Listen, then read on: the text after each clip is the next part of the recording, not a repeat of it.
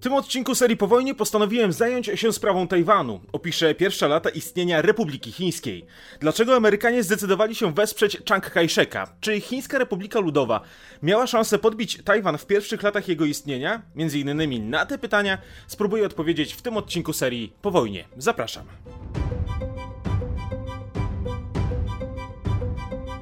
Chińscy nacjonaliści przegrali z komunistami nie dlatego, że byli słabsi militarnie. Powodem porażki były po prostu ich kuriozalne decyzje. Chiang Kai-shek, mając poparcie Stanów Zjednoczonych oraz lepiej uzbrojoną armię od Mao Tse-tunga, naiwnie wierzył, że to wystarczy, aby rządzić ogromnym krajem. Tymczasem to on musiał uciekać z państwa środka. Przede wszystkim nacjonaliści obrali złą taktykę prowadzenia walki podczas wojny domowej. Zbyt duże znaczenie przypisywali utrzymywaniu stolic prowincji. Komuniści tym sposobem nie mieli większych problemów w zdobyciu przewagi na prowincji. Po przejęciu tam władzy oblegali duże ośrodki miejskie, które odcięte od wsparcia z zewnątrz w końcu musiały się poddać. Jednocześnie komuniści prowadzili ataki zgodne ze strategią wojny partyzanckiej, napadając na mniejsze oddziały przeciwnika.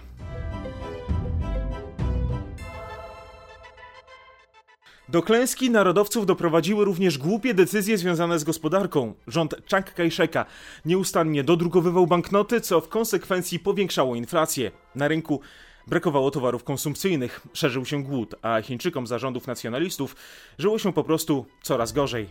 Gwoździem do trumny rządu narodowców była reforma walutowa z 1948 roku, kiedy to wszystkie zasoby gotówki i walut obcych zostały wymienione na tzw. Tak nowego złotego juana. Tymczasem ceny stale rosły. Głupie decyzje narodowców sprawiły, że komuniści zdobywali coraz więcej zwolenników, szczególnie na wsiach. To nie pozwalało oddziałom Chiang Kai-sheka prowadzić skutecznej walki. Brakowało chętnych do współpracy z armią nacjonalistów. Tymczasem wsparcie ze strony mieszkańców wsi zapewniło komunistom zwycięstwo. W 1949 roku doszło do bitwy, która przesądziła o wyniku wojny domowej. W regionie Huaihai na północy od Nankinu wokół urzędowych jednostek pancernych chłopi wykopali antyczołgowe rowy, przez co potencjał pancerny rządowego wojska nie mógł być w pełni wykorzystany. Kolejna klęska sprawiła, że na początku grudnia grudnia 1949 roku Chiang Kai-shek razem z dwoma milionami uchodźców uciekł na wyspę Tajwan.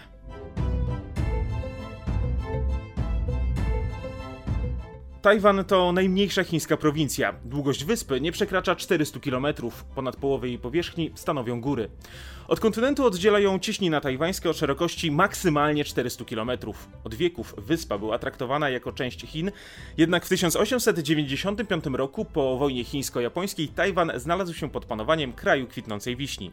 Wydarzeniem, które zaważyło na przyszłych dziejach wyspy było antyjapońskie powstanie, które wybuchło tuż po przekazaniu władzy Japończykom. O ile tej wojny powstańcy nie wygrali, to pokazali swoim postępowaniem, że czują się Chińczykami. Potem rebelie będą wybuchać jeszcze prawie 20 razy. Tajwan miał niezwykle duże znaczenie strategiczne. Był i jest miejscem, gdzie przecinają się najważniejsze szlaki handlowe w rejonie wschodniej Azji. Amerykanie po pokonaniu Japończyków zastanawiali się nawet, czy nie stworzyć tam własnej bazy lotniczo-morskiej. Tymczasem Departament Stanu USA uznał, że narodowy rząd chiński jest na tyle uległy wobec presji Stanów Zjednoczonych, że nie ma potrzeby, aby Amerykanie przejmowali wyspę. Dlatego po 50 latach została ona zwrócona Chińczykom 25 października 1945 roku w Tajpej zawisła flaga Republiki Chińskiej.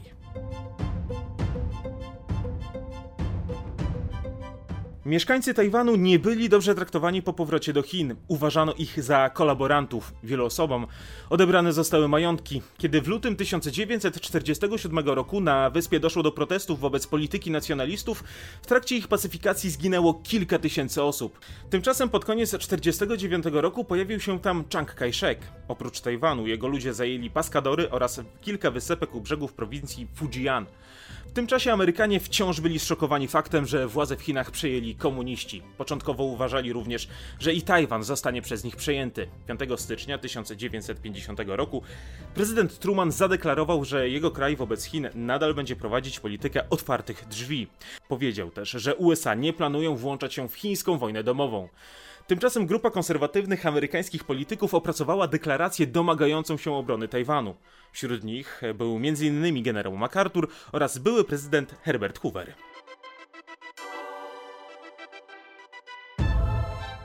Chińskich nacjonalistów uratowała wojna w Korei. Chińska Republika Ludowa, otwarcie wspierając Koreę Północną, straciła szansę na porozumienie się ze Stanami Zjednoczonymi. Pod koniec czerwca 1950 roku prezydent Truman po namowach doradcy Johna Dulsa rozkazał marynarce wojennej zneutralizować cieśninę tajwańską. Zgodził się też na loty zwiadowcze nad komunistycznymi Chinami. Te decyzje umocniły chiński podział. Z jednej strony odcinały komunistów od Tajwanu, z drugiej pozbawiały Chiang Kai-sheka szansy powrotu na kontynent. Postawa Amerykanów nie spodobała się w Pekinie. Truman został oskarżony o ingerencję we wewnętrzne sprawy Chińczyków, strona amerykańska. Nie zamierzała jednak odpuszczać, podobnie Chiang Kai-shek, który przeorganizował swoją armię. Zmniejszył jej liczebność o 2 trzecie, co w konsekwencji doprowadziło do pozbycia się zdemoralizowanych oficerów. Na Tajwanie rozpoczęło się również polowanie na komunistów. Terroryzowane i zabijane były niekiedy niewinne osoby.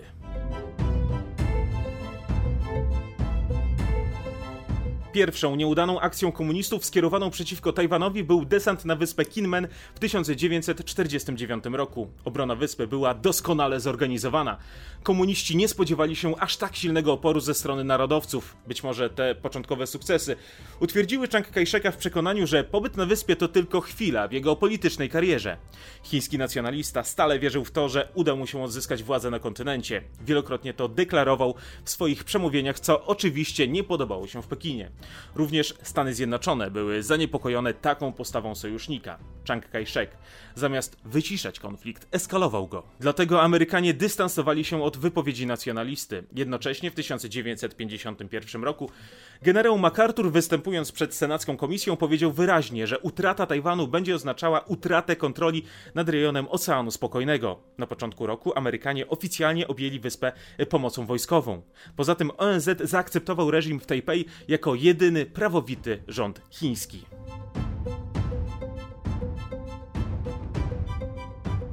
Gospodarka Tajwanu, pomimo napływu 2 milionów ludzi z kontynentu, była w całkiem dobrej kondycji. Dobrze zorganizowany przemysł wyspa zawdzięczała japońskiej okupacji. Poza tym wraz z nowymi mieszkańcami do Tajwanu dotarły też wywiezione z kontynentalnych Chin zapasy złota w wysokości około miliarda dolarów. Szybko przeprowadzona została również reforma rolna, która okazała się dużym sukcesem. Ziemia powyżej 3 hektarów została przymusowo wykupiona przez rząd. O tym, że na Tajwanie żyło się całkiem dobrze, niech świadczy fakt, że ponad 70% chińskich jeńców wziętych do niewoli przez Stany Zjednoczone podczas wojny w Korei zdecydowało się wyjechać na wyspę, aby nie trafić ponownie do kontynentalnych Chin. Warto jednak zaznaczyć, że w komunistycznej ojczyźnie w najlepszym wypadku czekał ich obóz pracy. Wybór Tajwanu wydawał się być więc całkiem logicznym wyborem.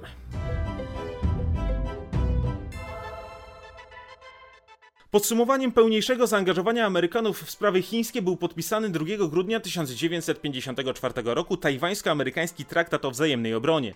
Podobne porozumienie Stany Zjednoczone podpisały z Koreą. Jednak coś za coś. Chiang Kai-shek musiał zapewnić, że nie zaatakuje kontynentalnych Chin bez zgody Stanów Zjednoczonych. Układ został bardzo źle odebrany w Pekinie. Jednocześnie komuniści nie zamierzali rezygnować z przejęcia władzy nad wyspą. Już 18 stycznia następnego roku przeprowadzili udany desant na wyspę Yish Yangshan, Wcześniej zatopili pięć jednostek tajwańskiej marynarki wojennej. Choć prezydent Eisenhower otrzymał od kongresu zgodę na użycie siły, ostatecznie interwencja Amerykanów ograniczyła się do ewakuacji całego archipelagu Deshen. Tymczasem podczas konferencji w Bandungu przywódców państw Azji i Afryki premier Zhou Enlai wyraźnie zasugerował, że nie chce wojny ze Stanami Zjednoczonymi. Poza tym komuniści za cenę pokoju zaproponowali Chiang Kai-shekowi stanowisko wiceprzewodniczącego Chińskiej Republiki Ludowej. Rok później wystosowali oficjalny apel do tajwańskich polityków o pokojowe zjednoczenie kraju. Oczywiście ta propozycja została odrzucona.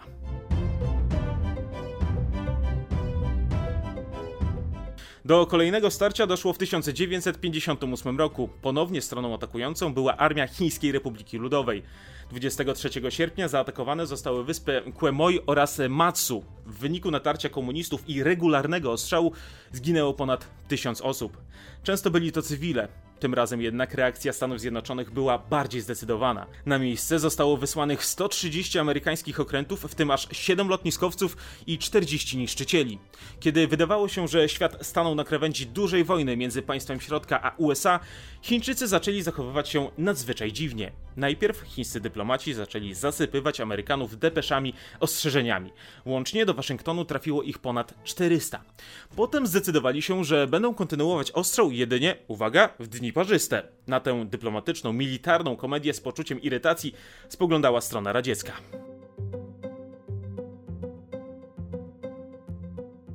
Ale Chińczycy na ten moment nie byli w stanie przejąć Tajwanu. Maksymalnie mogli przerzucić na wyspę około 30 tysięcy ludzi, co było śmieszną liczbą w porównaniu do dużej, dobrze zorganizowanej armii Republiki Chińskiej.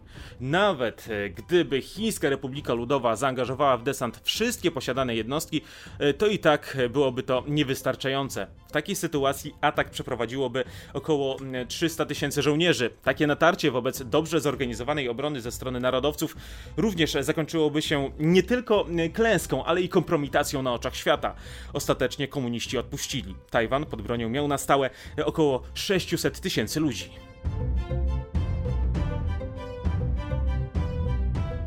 Teoretycznie tajwańska konstytucja z 1947 roku nie dawała nieograniczonej władzy prezydentowi. Jednak tuż po dotarciu na wyspę, Chiang Kai-shek wprowadził na niej stan wyjątkowy, co dawało mu dyktatorską władzę i stałą reelekcję. Na wyspie zapanował reżim, którego broniły m.in. tajne służby. Wszelki sprzeciw lub opór wobec nacjonalistycznej władzy był szybko tłumiony i likwidowany.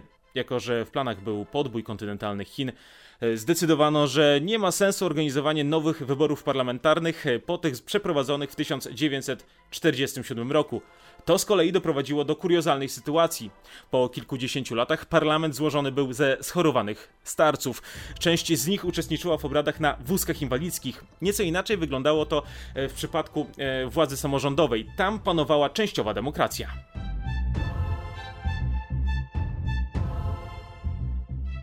Rząd narodowców nie popełniał błędów z przeszłości. Dostęp do szkolnictwa nie był w żaden sposób ograniczony dla rdzennych mieszkańców wyspy. Poza tym szkolnictwo z roku na rok było na coraz wyższym poziomie. O ile pod koniec lat 50. na Tajwanie funkcjonowały zaledwie trzy szkoły wyższe, to już 10 lat później było ich ponad 140. Obowiązek szkolny funkcjonował do 15 roku życia. Postawienie na edukację opłaciło się. Wspierana przez Amerykanów gospodarka rosła z roku na rok coraz szybciej. Stany Zjednoczone tylko w ciągu pierwszych 15 lat wpompowały w tajwańską gospodarkę aż 1,5 miliarda dolarów. W latach 50. wzrost gospodarczy Tajwanu wynosił prawie 8%. W kolejnej dekadzie wzrósł do 10%. Kontynentalne Chiny z zazdrością spoglądały na sąsiada. Coraz mniejsze znaczenie miało na Tajwanie rolnictwo, a coraz większe przemysł. Państwo dofinansowywało przedsiębiorstwa zatrudniające e, dużo osób, a także produkujące na eksport. Takie podejście zaczęło się opłacać dość szybko. Tajwan zarabiał na handlu z zagranicą coraz więcej.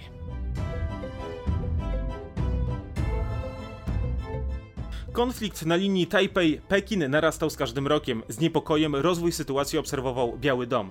Tymczasem już wkrótce miało dojść do kolejnych nadgranicznych incydentów. Jakie były dalsze losy Tajwanu i Chin, dowiecie się oglądając kolejne odcinki kanału po wojnie. To tyle na dziś. Dziękuję za uwagę. Zachęcam do subskrybowania kanału i do usłyszenia.